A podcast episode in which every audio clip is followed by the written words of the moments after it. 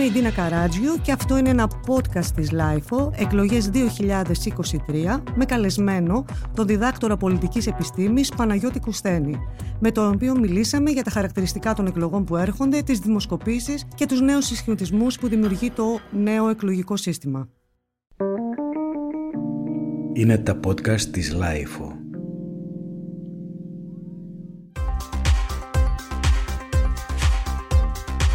Κύριε Κουστένη, καλησπέρα σας. Χαιρόμαστε πάρα πολύ που είστε σήμερα μαζί μας και ελπίζουμε να μας λύσετε πάρα πολλές απορίες, όχι μόνο δικές μας, αλλά και των ακροατών της ΛΑΙΦΟ. Να ξεκινήσουμε καταρχάς με το θέμα του εκλογικού συστήματος, το οποίο αυτές οι εκλογές είναι διαφορετικό. Τι καινούριο έχει, και τι πρέπει να γνωρίζουν οι ψηφοφόροι, μια που είμαστε και μία αναπνοή πριν από τις κάλπες. Αρχικά να σας ευχαριστήσω εγώ για την πρόσκληση. Α, το σύστημα, το εκλογικό σύστημα που θα εφαρμοστεί στις αμέσως επόμενες εκλογές είναι το λεγόμενο σύστημα της απλής αναλογικής που σημαίνει ότι αυτή τη φορά οι 300 έδρες θα μοιραστούν αναλογικά σε όλα τα κόμματα τα οποία υπερβαίνουν το όριο του 3% χωρίς κάποιο από αυτά να ενισχύεται ιδιαίτερα όπως συνέβαινε δηλαδή μέχρι τώρα με το μπόνους εδρών που έπαιρνε το πρώτο κόμμα. Όλες ε, αυτές οι παραλλαγές βέβαια των τελευταίων εκλογικών συστημάτων σαν βασικό χαρακτηριστικό είχαν ότι ακριβώς επειδή βασίζονται στο εθνικό ποσοστό που παίρνουν τα κόμματα το οποίο μετατρέπεται σε έδρες, μπορούμε εκ των προτέρων να γνωρίζουμε ποιο είναι το απαραίτητο όριο, το απαραίτητο ποσοστό ψήφων που χρειάζεται ένα κόμμα ούτως ώστε να σχηματίσει κυβερνητική πλειοψηφία, να πάρει 151 έδρες δηλαδή. Με το συγκεκριμένο εκλογικό σύστημα, ακριβώς επειδή δεν υπάρχει ενίσχυση για το πρώτο κόμμα, το όριο αυτό τοποθετείται περίπου στο 45 με 46%. Εξαρτάται η ακριβή τιμή του από το σύνολο του ποσοστών κομμάτων που μένουν εκτός Βουλής. Αν 8% είναι το ποσοστό εκτός Βουλής όπως ήταν το 2019 το όριο είναι λίγο πάνω από το 46%. Αν είναι λίγο μεγαλύτερο, αν είναι το 10% το ποσοστό εκτός Βουλής, το όριο πέφτει λίγο πάνω από το 45%. Αντιλαμβάνεστε ότι ένα τόσο υψηλό όριο είναι πρακτικά ανέφικτο να το πιάσει ένα κόμμα μόνο του. Άρα ουσιαστικά είναι πρακτικά αδύνατο να υπάρξει αυτοδύναμη κυβέρνηση.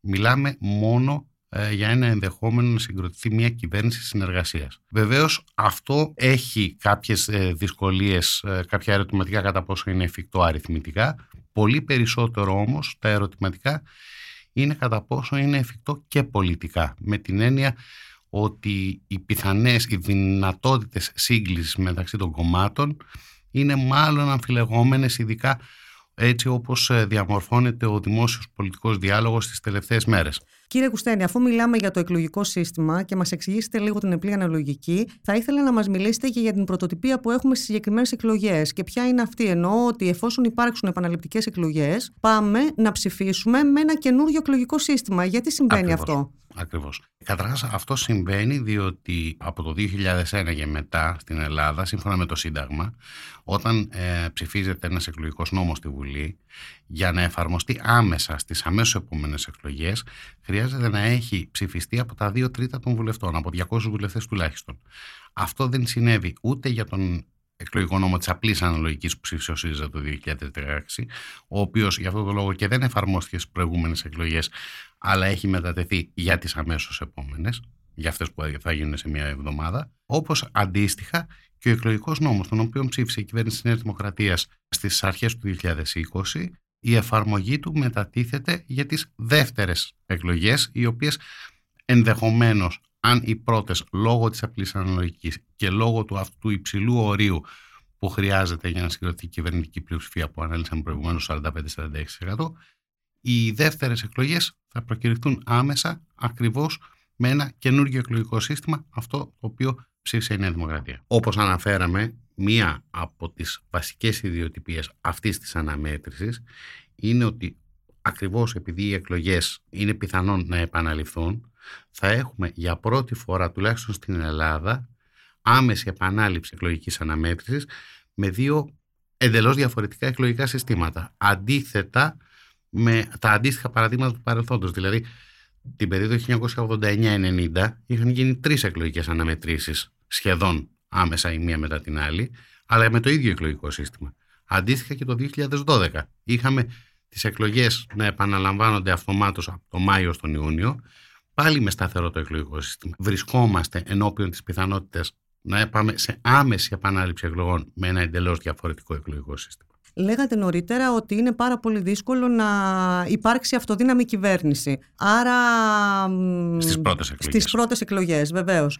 Άρα... Στις δεύτερες εκλογές εφαρμόζεται το πόνους όχι στη μορφή που συνέβαινε στο παρελθόν, ενώ όχι στη μορφή ενός σταθερού μεγέθους 40 ή 50 εδρών, αλλά σε μια μορφή κλιμακωτού μεγέθους. Δηλαδή το μπόνους μπορεί να είναι μεταβλητό, δεν ξέρουμε ακριβώς πόσες έδρες θα είναι. Αυτό εξαρτάται από το ποσοστό των ψήφων που θα έχει το πρώτο κόμμα. Αλλά πάντως υπάρχει μπόνους, υπάρχει ενίσχυση.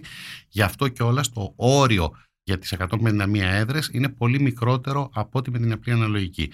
Είπαμε ότι με την απλή αναλογική για αυτά τα ποσοστά εκτός Βουλής που αναφέραμε προηγουμένως, 8 ή 10%, το όριο είναι 45 με 46% που χρειάζεται ένα κόμμα ή μια σύμπραξη κομμάτων για να συγκροτήσουν κυβερνητική πλειοψηφία.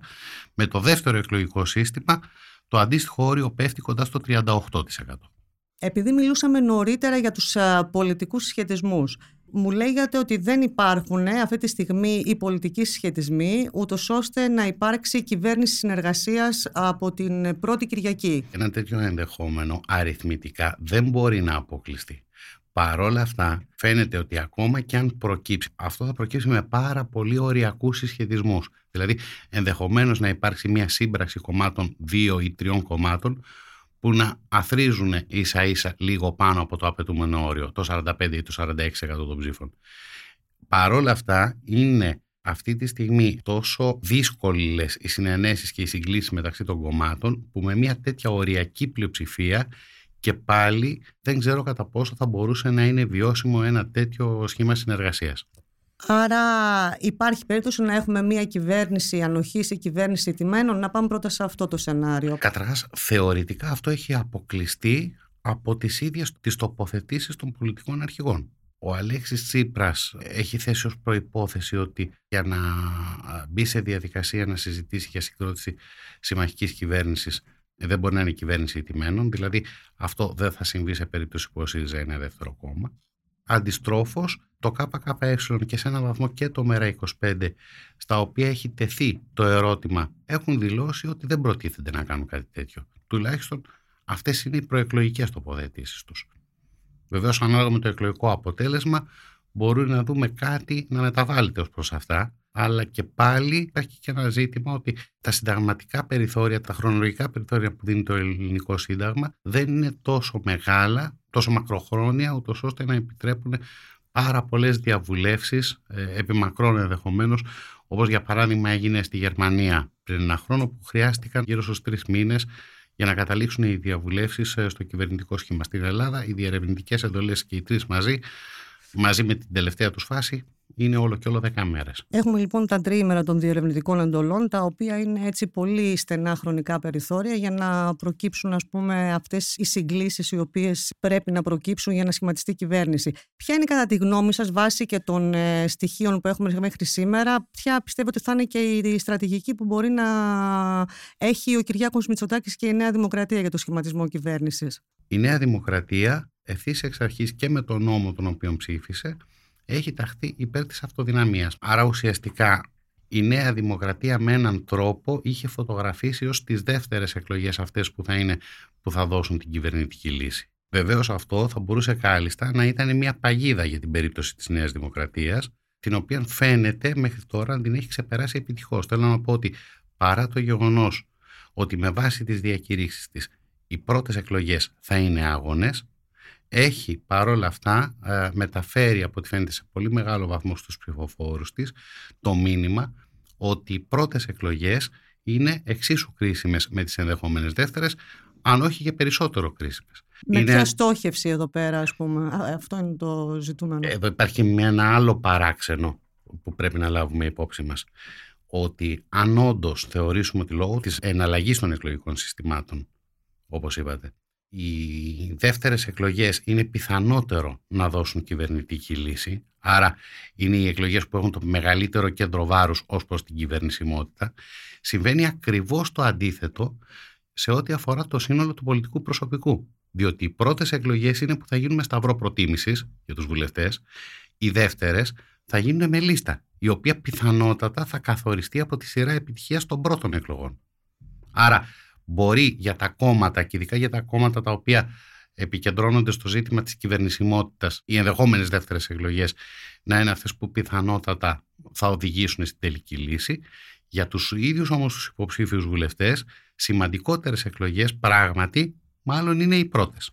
Προφανώς. Αυτή είναι πάρα πολύ ενδιαφέρουσα επισήμανση. Να πάμε όμως λίγο και στους ψηφοφόρους, οι οποίοι όλοι γνωρίζουμε ότι δεν υπάρχουν έτσι, δεν δημιουργούνται σοβαρές κοινωνικές πλειοψηφίες γύρω από τα μεγάλα κόμματα. Δηλαδή υπάρχει μια δυσπιστία και προς την πολιτική. Θα ήθελα να μου πείτε, αφού έχετε μελετήσει τόσα πολλά δημοσκοπικά στοιχεία, ποια κατά τη γνώμη σας είναι τα κριτήρια με τα οποία τελικά πάνε οι πολίτες στην κάλπη; Τα κριτήρια μπορεί να είναι πολλών ειδών.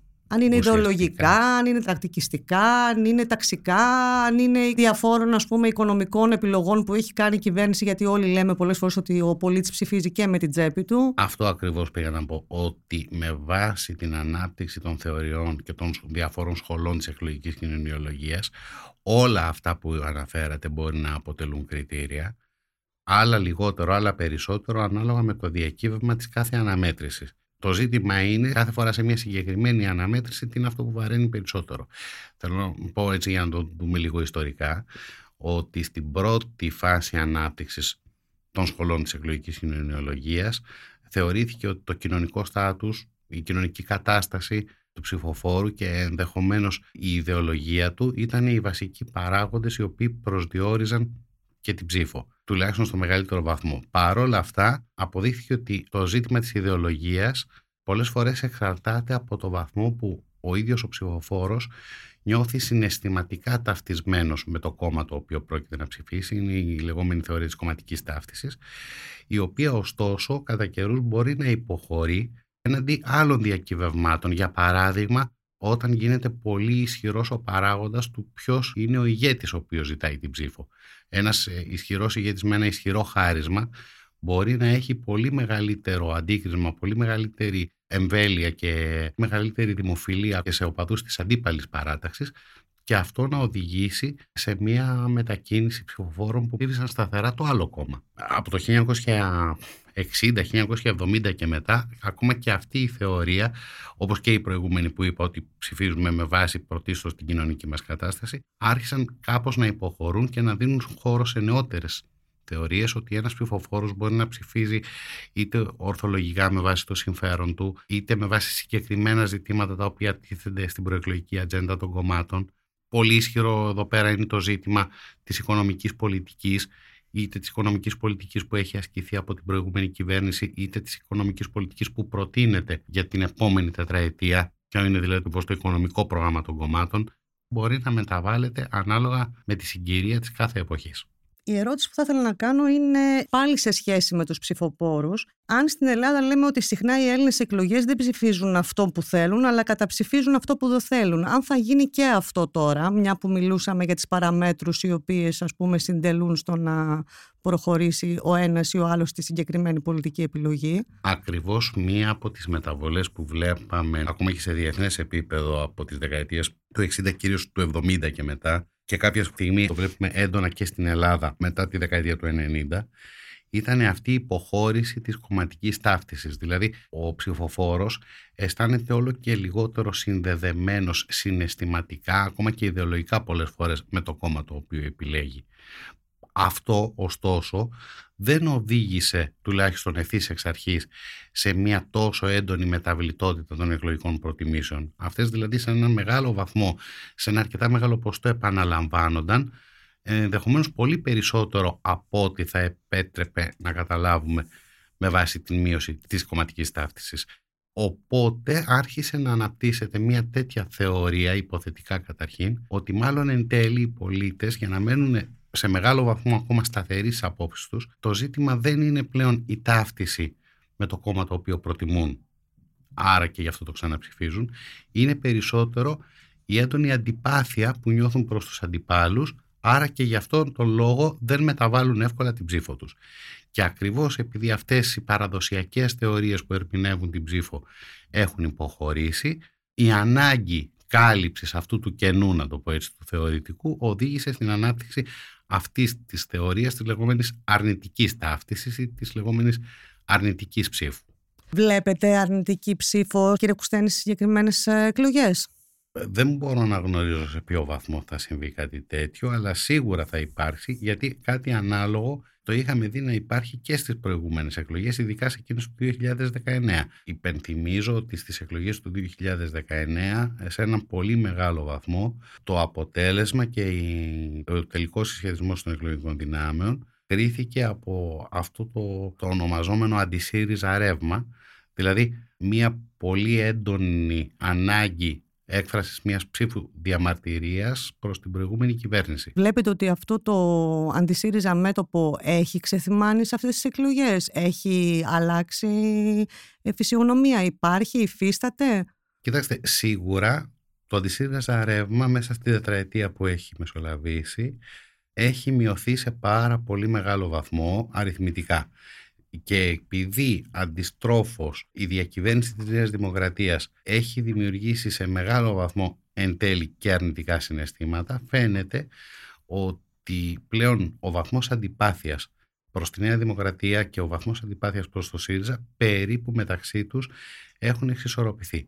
Εν τούτης, το αντισύριζα ρεύμα, όσο και αν έχει μειωθεί ποσοτικά, παραμένει αρκετά ισχυρό ποιοτικά. Τι εννοούμε αυτό; Ότι τουλάχιστον με βάση τις δημοσκοπήσεις οι πολίτες οι οποίοι δηλώνουν αντιπάθεια προς την ε, νέα δημοκρατία δηλώνουν σε πολύ μικρότερο βαθμό συμπάθεια ή προτίμηση ψήφου υπέρ του ΣΥΡΙΖΑ από ότι το αντίστροφο. Οι ψηφοφόροι που αντιπαθούν, που εξακολουθούν να αντιπαθούν το ΣΥΡΙΖΑ σε πολύ μεγαλύτερο βαθμό ταυτόχρονα είναι διατεθειμένοι να ψηφίσουν τη Νέα Δημοκρατία.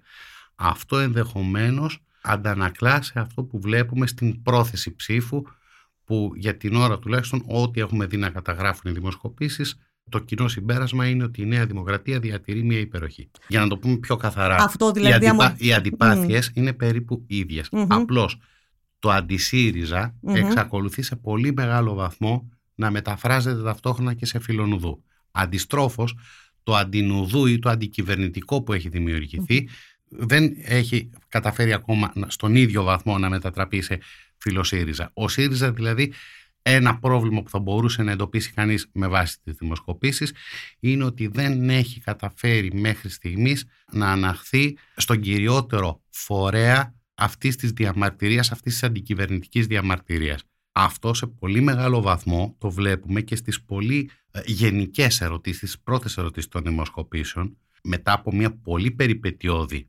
τετραετή διακυβέρνηση, η Νέα Δημοκρατία διατηρεί κάποια ποσοστά αποδοχής, τα οποία δεν είναι αμεληταία, είναι αρκετά ισχυρά ακριβώς αν σκεφτούμε τι έχει μεσολαβήσει αυτή την τετραετία. Δηλαδή, οι απαντήσεις που λένε ότι είμαι ικανοποιημένος έστω και λίγο από την πορεία της κυβέρνησης ή οι απαντήσεις που λένε ότι είμαι γενικά αισιόδοξος για την πορεία της χώρας ή θεωρώ ότι η χώρα πηγαίνει προς καλή κατεύθυνση είναι σε ποσοστά της τάξης του 35%. Και που είναι πάρα πολύ υψηλά αν σκεφτούμε ότι τα ανάλογα ποσοστά σε προηγούμενες τετραετίες όπως ακριβώς προηγούμενη ήταν στη τάξη του 20% το πολύ του 25%.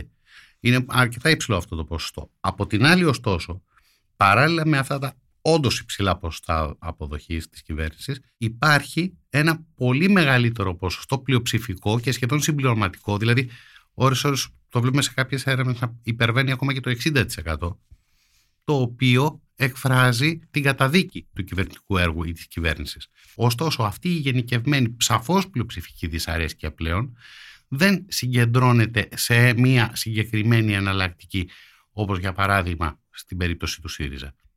Είμαστε μία εβδομάδα, μία ανάσα πριν από τις κάλπες και υπάρχει μία κρίσιμη μάζα ψηφοφόρων η οποία λέγεται αυτό που λέτε εσείς που ασχολείστε οι επιστήμονες με το θέμα των δημοσκοπήσεων και των αναλύσεων, η λεγόμενη γκρίζα ζώνη. Την τελευταία πια εβδομάδα πριν τις εκλογές ε, το ποσοστό της γκρίζα ζώνης είναι σαφώ μειωμένο. Αυτό δεν σημαίνει ότι εξαφανίζεται τελείως. Δηλαδή, ακόμα και τις τελευταίες μέρες, τουλάχιστον στις δημοσκοπήσεις, καταγράφεται σε ένα ποσοστό της τάξης του 10%, κάποιες φορές ακόμα και ανώτερο. Έτσι θυμάμαι, νομίζω, ήταν τα στοιχεία του 2019. Μάλλον κάτι ανάλογο θα γίνει και τώρα.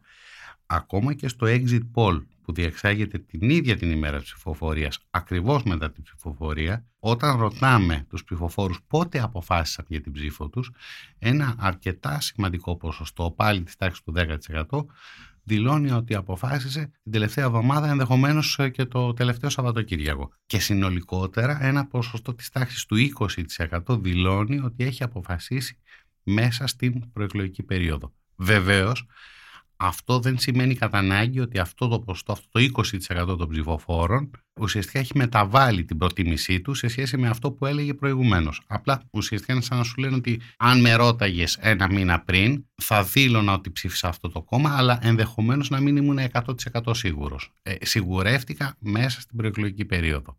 Εσείς μου μελετάτε τις ε, δημοσκοπήσεις έτσι από πολύ κοντά. Βλέπετε ότι τελικά πέφτουν μέσα, δηλαδή ουσιαστικά δείχνουν πού θα πάει η κρίσιμη μάζα στην κάλπη; Σε πολύ μεγάλο βαθμό οι δημοσκοπήσεις, ειδικά στην Ελλάδα, αν, αν δεν μπορούσε να πει κάποιος με βεβαιότητα ότι πέφτουν μέσα, που συνήθως αυτό συμβαίνει, Σίγουρα πάντως δεν έχουν καταγράψει μέχρι τώρα μεγάλες αστοχίες ανάλογες με αυτές που έχουμε δει στο εξωτερικό. Ενδεχομένως σε κάποιες περιπτώσεις αυτές οι αστοχίες να αφορούν την μία ακριβή πρόβλεψη της δύναμης κάποιου κόμματος. Αλλά δεν φτάνουν, τουλάχιστον μέχρι τώρα, δεν έχουν φτάσει σε ένα παράδειγμα μείζωνας αναμέτρησης, παράδειγμα βουλευτικών εκλογών, στο να προβλέψουν λάθος τον νικητή. Τις τελευταίες εκλογές το 2019 όντως υπήρξε μια αστοχία η οποία αφορούσε κυρίως την υποεκτίμηση του ΣΥΡΙΖΑ. Δηλαδή, ο ΣΥΡΙΖΑ στο τέλος πήρε ένα ποσοστό της τάξης του 2-3% υψηλότερο από ό,τι δείχνανε οι δημοσκοπήσεις.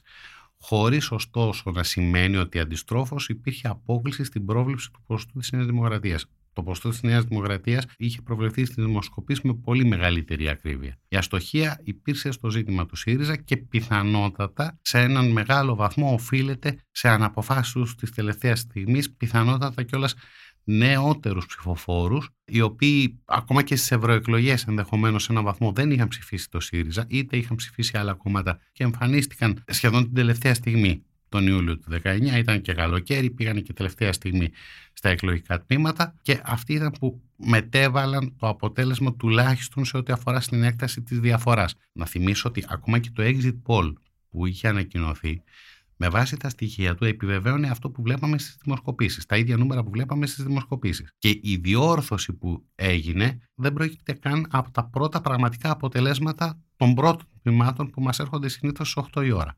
Η διόρθωση έγινε από εκλογικά τμήματα που άρχισαν να προσμετρώνται, να ενσωματώνονται μετά τις 8.30. Δηλαδή εκλογικά τμήματα που πιθανότατα είχαν ακόμα πολύ κόσμο να εξυπηρετήσουν. Λουόμενους δηλαδή κατά βάση, νεότερους ψηφοφόρους που λόγω Ιουλίου είχαν ενδεχομένως βρεθεί σε κάποια παραλία και τελευταία στιγμή πήγανε να ψηφίσουν και άρα γι' αυτό καθυστέρησε η καταμέτρηση στα συγκεκριμένα εκλογικά τμήματα. Ωραία, θα έρθουμε και στους νεότερους ε, ψηφοφόρους. Θα ήθελα να ρωτήσω ε, κάτι ακόμα για αυτό που είπαμε για το ΣΥΡΙΖΑ. Λέγεται ότι πολλές φορές υποεκτιμάται στις δημοσκοπήσεις τα δημοσκοπικά του δεδομένα, γιατί ακριβώς υπάρχει ένα κομμάτι ψηφοφόρων το οποίο μπορεί να κατευθύνει την ψήφη του προς το συγκεκριμένο κόμμα, αλλά δεν απαντάει στις δημοσκοπήσεις. Ισχύει κάτι τέτοιο; Ίσχυσε σίγουρα το 2019 με βάση αυτό που σας είπα. Δεν ισχύει όμως σαν γενικός κανόνας.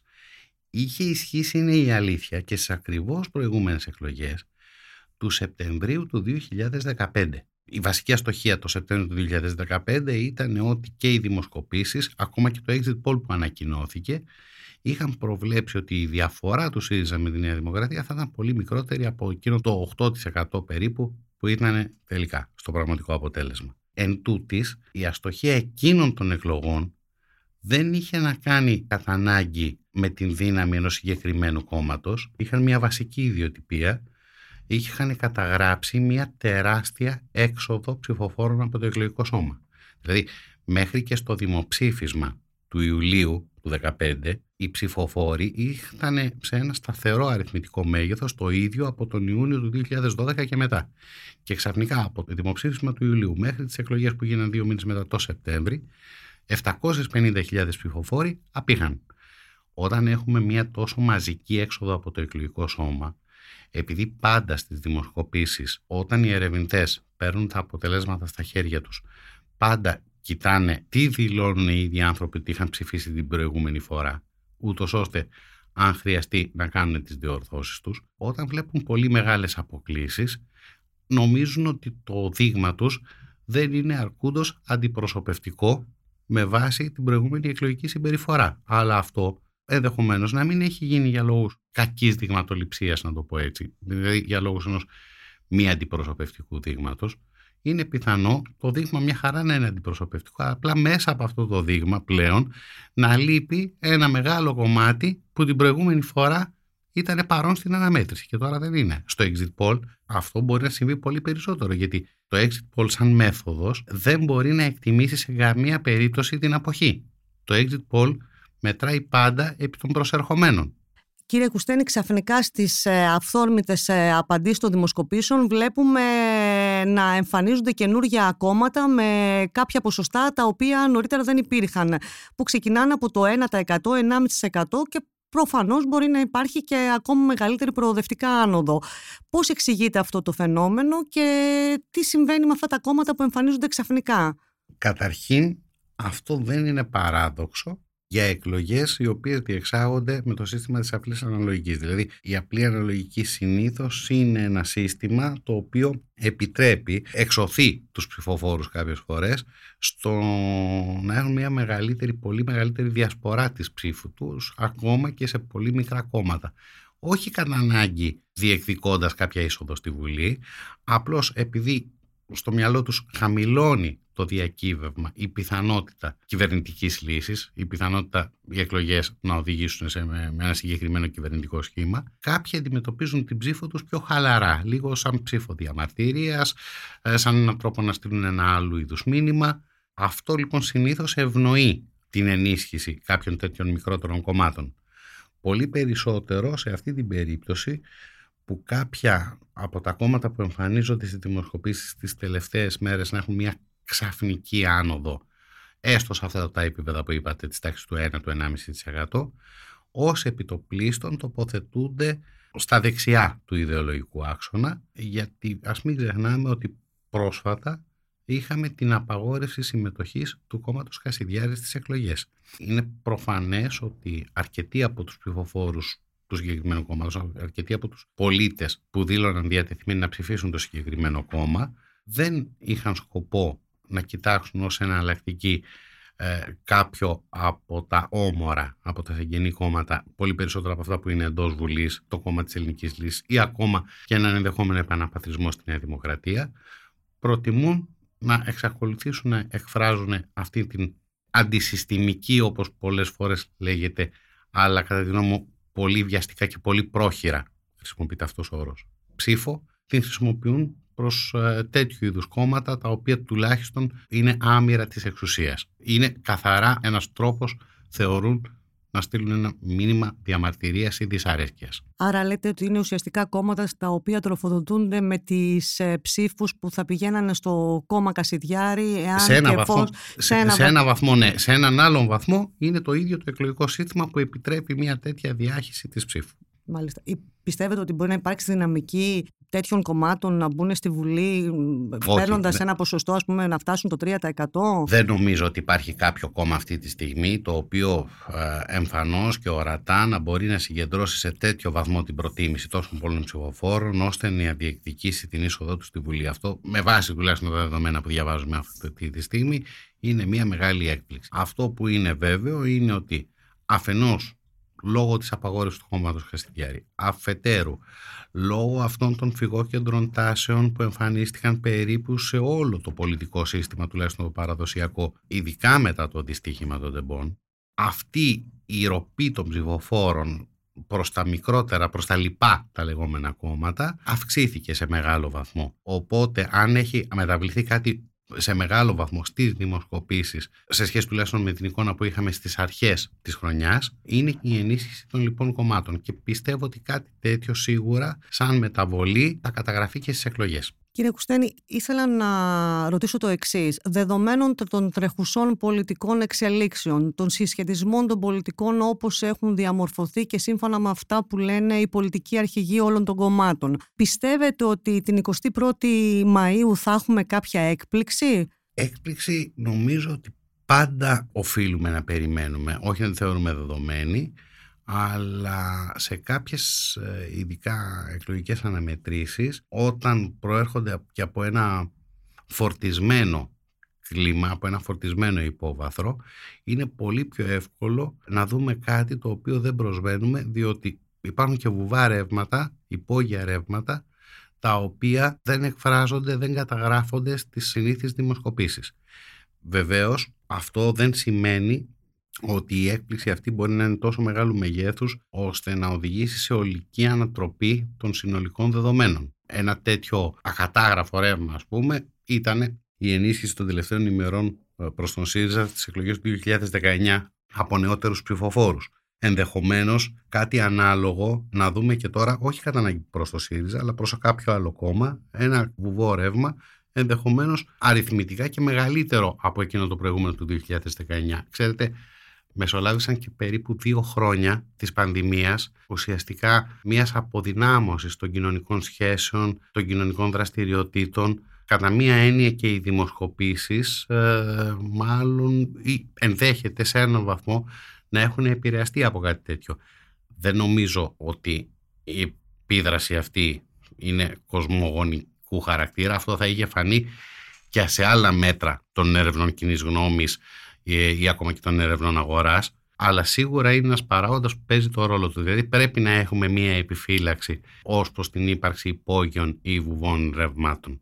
Κύριε Κουστένη, το γεγονός ότι δύο τελευταίες εκλογικές αναμετρήσεις πραγματοποιούνται με τη συμπλήρωση της τετραετίας τόσο από αυτή την κυβέρνηση όσο και από την προηγούμενη, καταδεικνύει κάτι και τι είναι αυτό; Η μία βασική ιδιοτυπία αυτών των εκλογών, όπως και των προηγούμενων, είναι ότι ύστερα από πολλά χρόνια οι βουλευτικές εκλογές τοποθετούνται στο τέλος της τετραετίας και μάλιστα μιας καθαρής τετραετίας, ενός καθαρού εκλογικού κύκλου, ενώ χωρίς την ύπαρξη καν ενδιάμεσων εκλογών. Δηλαδή τετραετίας που δεν μεσολάβησαν ούτε αυτοδιοικητικές, ούτε ευρωεκλογές, γιατί αυτές περίπου συνέπεσαν με τις εκλογές του 2019 και οι, οι επόμενες έπονται των βουλευτικών εκλογών, όχι μόνο αυτών που είναι προγραμματισμένες, αλλά και των ενδεχόμενων δεύτερων, αν χρειαστούν μετά από αυτές. Αυτό είναι μια πολύ μεγάλη αλλαγή και μια σημαντική επιστροφή σε αυτήν την συχνά λεγόμενη εικόνα της κανονικότητας. Δηλαδή, φανταστείτε ότι αν συνυπολογίσουμε και τους επαναληπτικούς γύρους των αυτοδιοικητικών εκλογών, στην Ελλάδα από το 2019 μέχρι σήμερα, ακόμα και διπλές εκλογές να έχουμε τώρα, θα έχουμε πάει στις κάλπες όλο και όλο πέντε φορές. Τρεις φορές και μαζεμένες το 2019, δύο φορές τώρα. Να θυμίσω ότι από το 2007 αντίστοιχα μέχρι το 2015 οι Έλληνες πήγαν στις κάλπες 15 φορές. Δηλαδή από μία περίοδο εκλογικής υπερδραστηριότητας πλέον έχουμε μπει σε μία διαδικασία που οι εκλογές είναι πολύ πιο αραιά τοποθετημένες μέσα στο χρόνο. Αυτό σαφώς δίνει μία εικόνα πολιτικής σταθεροποίησης, ακόμα και από την εποχή του ΣΥΡΙΖΑ, δηλαδή ακόμα και με μία κυβέρνηση συνεργασίας. Να ένα παράδειγμα ότι η κυβέρνηση συνεργασίας δεν σημαίνει κατά ανάγκη πολιτική κυβερνητική αστάθεια. Από την άλλη ωστόσο μεριά, αυτές οι μεγάλες περίοδοι πλέον που δημιουργούνται χωρίς την έκφραση των ψηφοφόρων σε ενδιάμεσες εκλογές μπορεί να κάνουν την έκπληξη ενδεχομένως πιο πιθανή. Δηλαδή κάτι το οποίο θα είχε καταγραφεί υπό άλλες συνθήκες σε ενδιάμεσες εκλογές τώρα να παραμένει βουβό και ανεκδήλωτο και να έρχεται να καταγραφεί τώρα. Απλά να προσθέσω ότι αυτές οι μακρές περίοδοι είναι μια ένδειξη πολιτικής σταθεροποίησης, ωστόσο είναι ενδεχομένως μεθοδολογικά πια μιλώντας και ένας βασικός παράγοντας που δημιουργεί κάποιες φορές δυσκολίες στην ακρίβεια των δημοσκοπήσεων. Δηλαδή πλέον όταν ένας ψηφοφόρος πηγαίνει να ψηφίσει ή ακόμα και συμμετέχει και σε μια απλή δημοσκόπηση, καλείται να θυμηθεί ακριβώς τι κόμμα ψήφισε πριν τέσσερα χρόνια. Αντιλαμβάνεστε ότι ειδικά σε ένα περιβάλλον απομείωσης της κομματικής ταύτισης, αυτό πολλές φορές οδηγεί σε στρεβλές απαντήσεις Άρα ενδεχομένως είναι ένας παράγοντας που καταλήγει και στις αστοχίες τις οποίες σχολιάσαμε, οι οποίες ωστόσο επιμένω, τουλάχιστον με βάση την προσωπική μου εκτίμηση, ακόμα και όταν υπάρχουν, δεν είναι ικανές να μεταβάλουν ριζικά την συνολική εικόνα. Κύριε Κουστένη, σας ευχαριστούμε πάρα πολύ σήμερα για τις ε, χρήσιμες και έτσι πολύ ενδιαφέρουσες προσεγγίσεις πάνω στο θέμα των εκλογών. Να είστε καλά. Είμαι η Ντίνα Καράτζιο και αυτό ήταν ένα podcast της LIFO με καλεσμένο τον διδάκτορα πολιτικής επιστήμης Παναγιώτη Κουστένη. Ηχοληψία, επεξεργασία και επιμέλεια Γιώργος Ντακοβάνος και Μερόπη Κοκκίνη. Ήταν μια παραγωγή της LIFO. Είναι τα podcast της LIFO.